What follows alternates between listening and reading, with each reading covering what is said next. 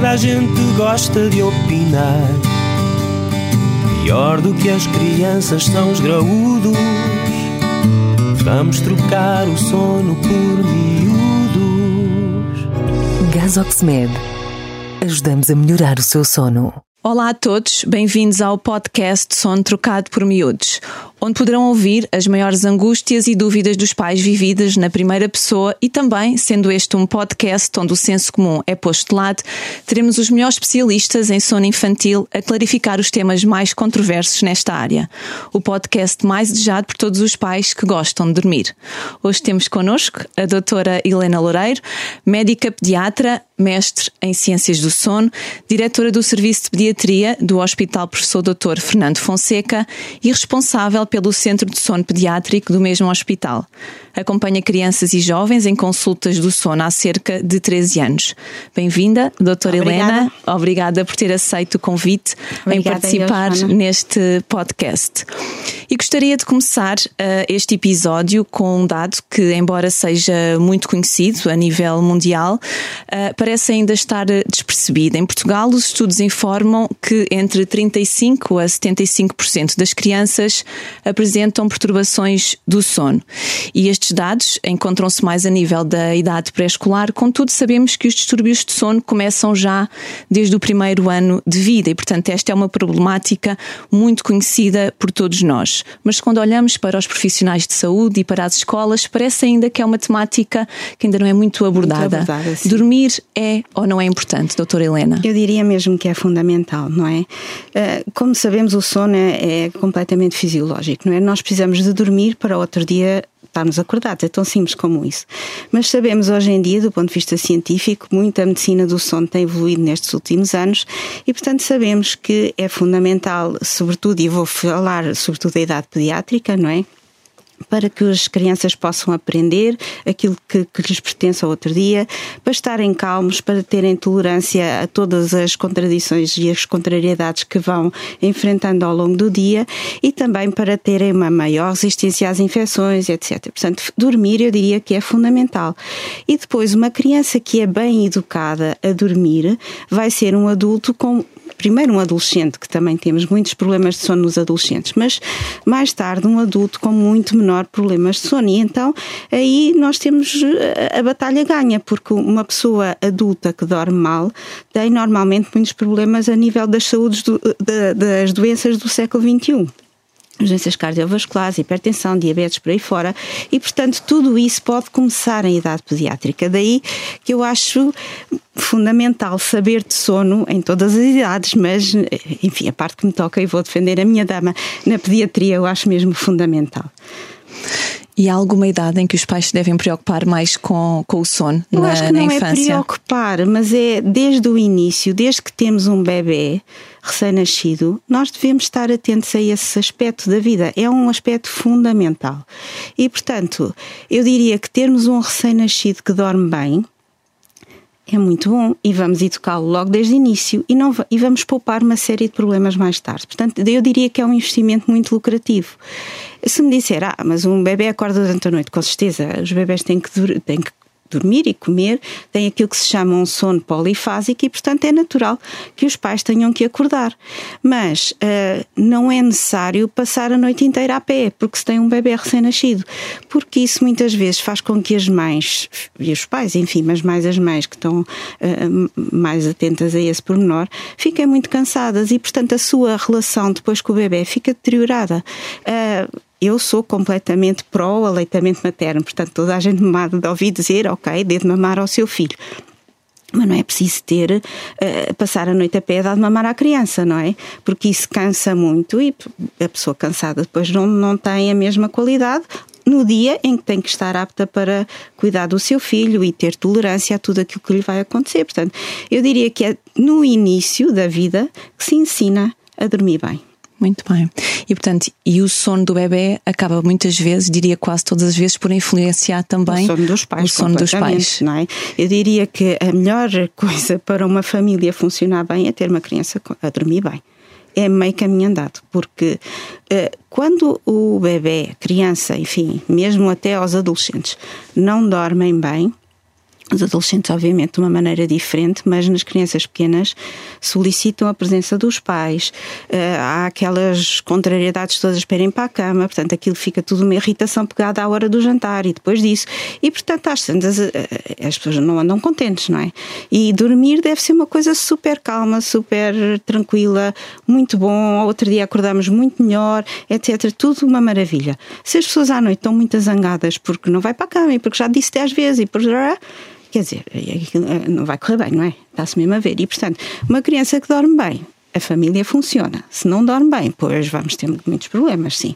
E temos 30 e tal por cento de crianças que não dormem bem. A realidade é essa. E se pensarmos assim, bom, há muita patologia, eh, doenças, quero eu dizer, que podem condicionar distúrbios do sono? Sim, há. Mas a maioria destas crianças todas, 30 e tal por cento, são coisas comportamentais. E, portanto, coisas comportamentais nós controlamos-las desde o início, ok? Não é depois quando a coisa está muito instalada que aí normalmente é mais difícil. Portanto, eu acho que é é uma coisa muito fisiológica. As pessoas têm que pensar, ok, a, humanidade está cá porque as pessoas dormem e ao outro dia estão acordadas e depois voltam a dormir, não é?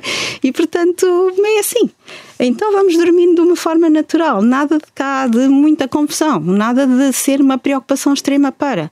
Não, é normal. Portanto, ok, as crianças podem solicitar esta ou outra coisa e nós resolvemos pontualmente, mas resolvemos na hora, não deixamos arrastar. arrastar. E este é também um dos objetivos, um dos objetivos deste podcast, é ajudar os pais a refletir sobre o sono, a importância do sono e também ajudar a ter algumas estratégias para, em conjunto com a família, melhorarem o sono do seu filho e o deles, obviamente.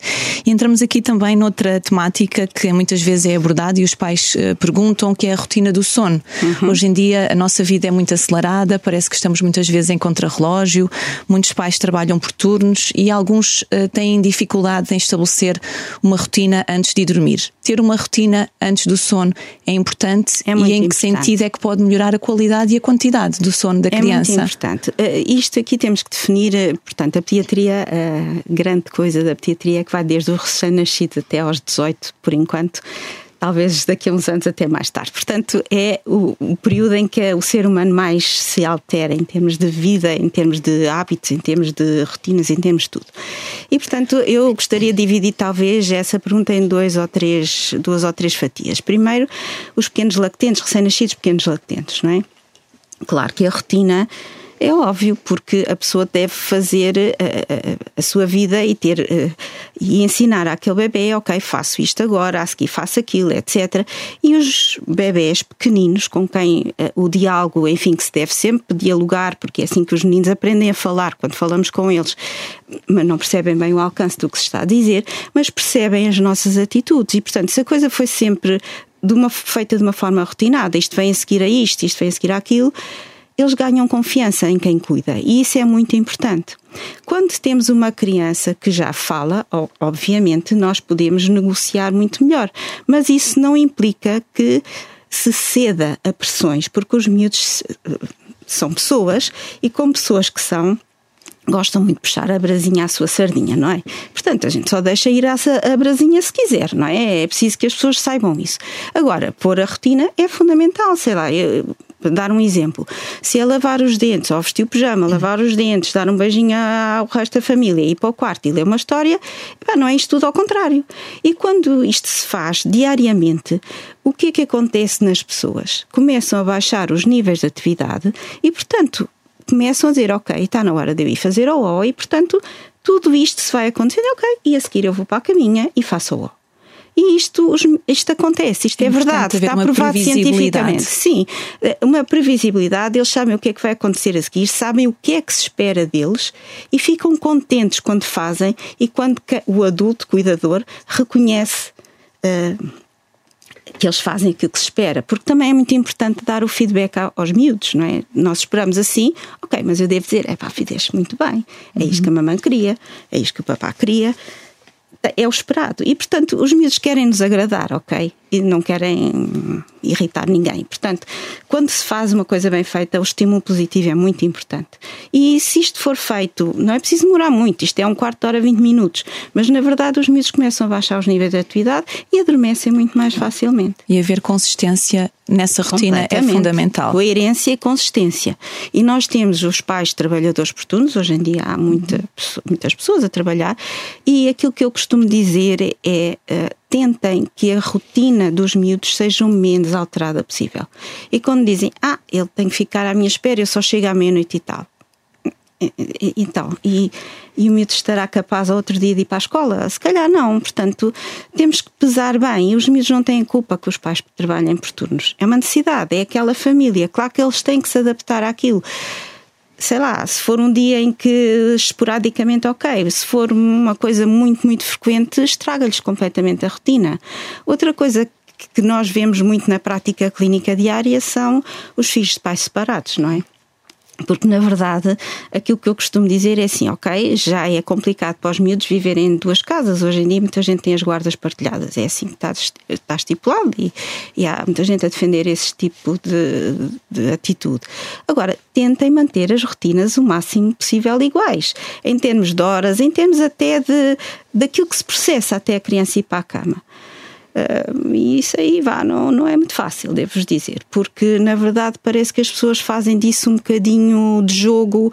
Uh, aqui na minha casa ficas acordado mais um quarto de hora, ah, isto é que é muito fixe e não sei o quê. Não, não é nada disso, não é? Isso é prejudicar a criança e eu acho que os adultos têm alguma responsabilidade em manter isto igual. Podem não se dar bem um com o outro, epá, isso não quer saber, mas que, se, mas que mantenham isso em relação ao filho, é o objetivo, não é? E uma rotina de sono que haja muito estímulo acaba por roubar tempo de sono claro, à criança, certeza. que é fundamental para o dia a seguir. O que eu costumo dizer é assim: pronto, quando é um primeiro filho, é uma situação, não é? As pessoas estão completamente voltadas para aquele bebê, organizam a sua vida, bebê, criança pequena, enfim, organizam a sua vida em função daquela criança. Quando é mais do que um, às vezes não é fácil, não é? A pessoa tem miúdos de várias idades e dizer, ok, este precisa disto, este, aquilo e daquilo outro. E, portanto, às vezes é preciso ensinar as pessoas a organizar a sua vida. Agora, a partir do momento em que se organiza, pá, tentem manter, tentem manter uma coisa consistente, que é muito mais fácil, não é? E sair um pouco da rotina e ir jantar fora. Às vezes há pais que são reféns de, das não, rotinas. Vamos lá ver. Eh, uma criança, quando vem, isto, eh, eh, às vezes eu acho que a pessoa tem que ser sensata, não é? E é assim: um bebê, quando vem, vem para uma família. E mais uma vez eu volto a dizer: se é um primeiro filho, pronto, as pessoas andam à volta daquele bebê. Não há, não há dúvida nenhuma. Pronto. Se é um segundo ou terceiro, o coitado tem o mesmo direito, não é? Portanto, mas tem os irmãos, não é? E portanto, a vida é daquela família é assim. Ou seja, aquela criança tem que se adaptar. Agora, se me pergunta, ah, e jantar fora todos os dias? Ah, pois, temos pena, não. Claro que não, porque isso vai estragar completamente qualquer rotina, não é? Se ir para as compras de Natal ou para a praia até às 500, se calhar também não. Porque, na verdade, isso prejudica os bebês, não é? E, portanto, a pessoa terá que fazer algumas cedências, sim, tem. Agora, ficar refém disto, não. Aquele bebê adapta-se à rotina daquela família, sobretudo se tiver irmãos. Porque os irmãos hum, Outra coisa que, por exemplo, nós vemos muito é uh, quando é um primeiro filho, ah, não, ele durante o dia ninguém fala em casa na altura da cesta. Quando é o segundo, ele fala-se a vida a bater com as bolas nas paredes e não sei o que é, coitadinho. Epá, a família dele tem um irmão que dá com as bolas nas paredes. Coitado, pronto, é chato é para as paredes, mas na verdade o miúdo tem que se adaptar, não é? E é isso que as pessoas têm que, que saber lidar e, e, também desmistificar um bocadinho, não é? Não, é o que eu digo: dormir é o mais natural que há. Uma criança que é ensinada a dormir bem não dá confusão nenhuma.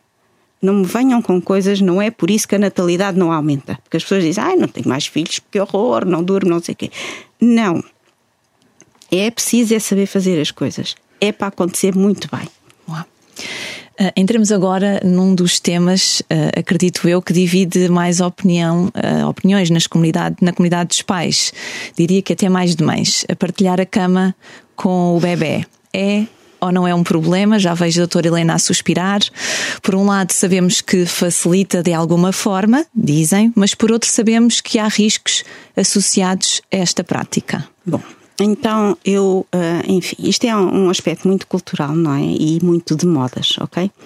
Agora, há uma parte que é científica, não é? E eu sou médica e, portanto, eu não consigo uh, ver as coisas de outra maneira. Portanto, eh, eu posso falar disto em dois grupos etários que me preocupam muito. Primeiro, o recém-nascido e o sino de morte súbita do lactente. Nós sabemos que é uma coisa que existe, acontecendo numa família, marca para sempre a vida daquelas pessoas e, portanto, nós não sabemos ainda do ponto de vista científico porque é que isto acontece. Há muitas teorias para explicar, o que quer dizer que não se sabe, não é? Porque se houver só uma é porque era a explicação. E, portanto, hoje em dia o que se pensa é uma teoria que se chama o modelo triplo risco. Basicamente é o quê?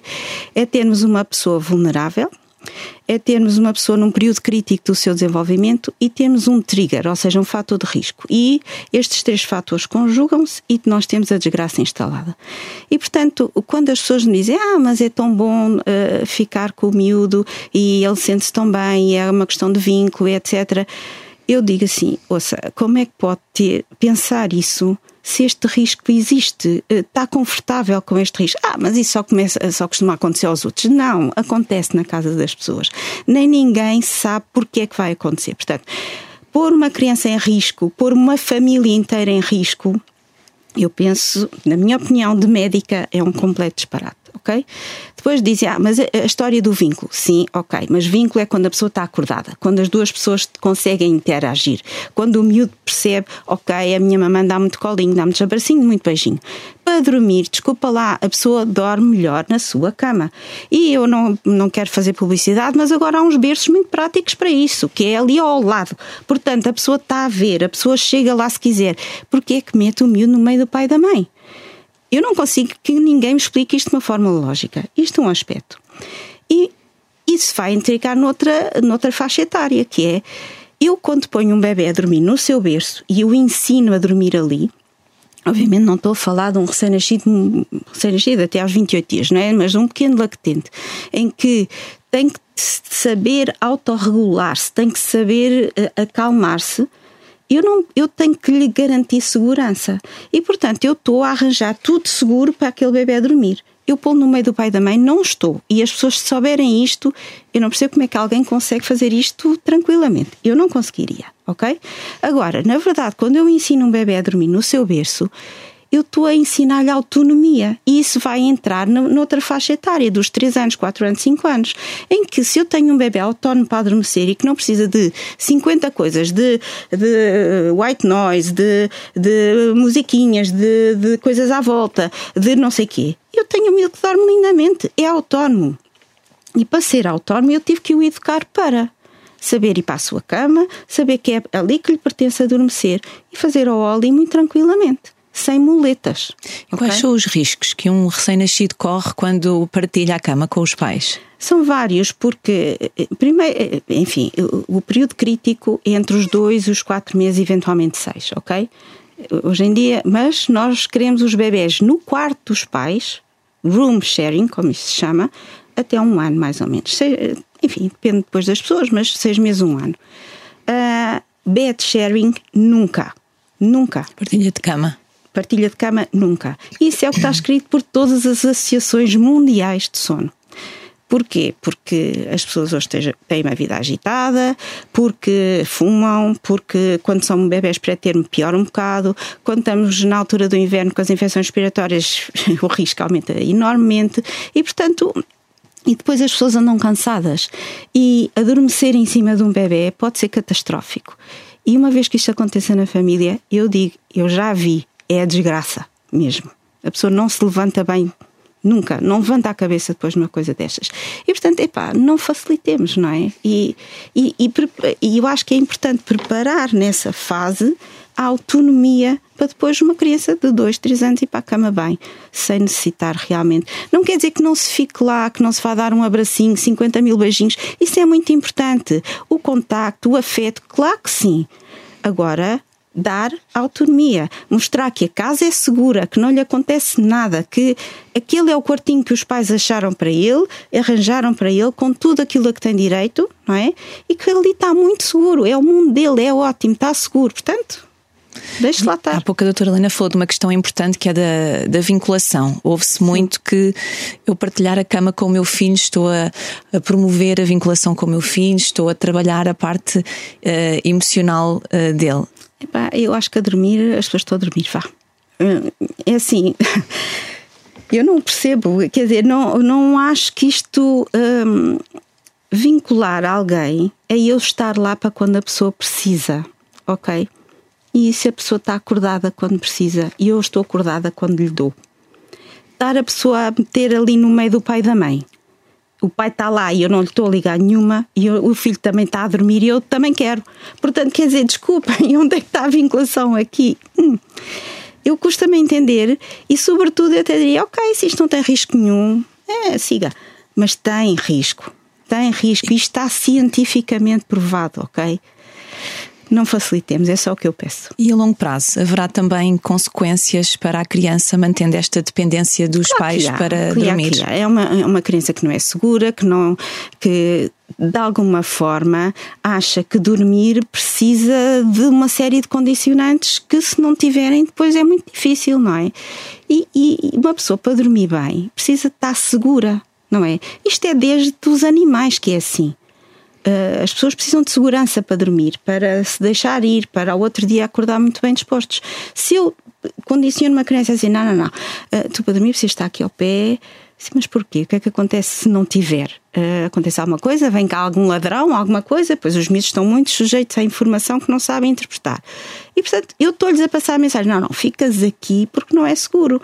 Não, eu devo deixar o meu filho conhecer o mundo, dizer, ok, eu estou na minha casa, estou seguro, estou ótimo. Portanto, eu durmo. Trabalhar a criança, da, claro, a segurança da própria claro, criança neste autonomia. processo. Autonomia. Eu não estou a criar um miúdo para estar debaixo da saia, eu estou a criar um miúdo para o mundo. E, portanto, eu tenho que lhe dar autonomia, ferramentas para isso. E eu acho que o dormir é um ótimo tema para conseguir isso. Sem dúvida.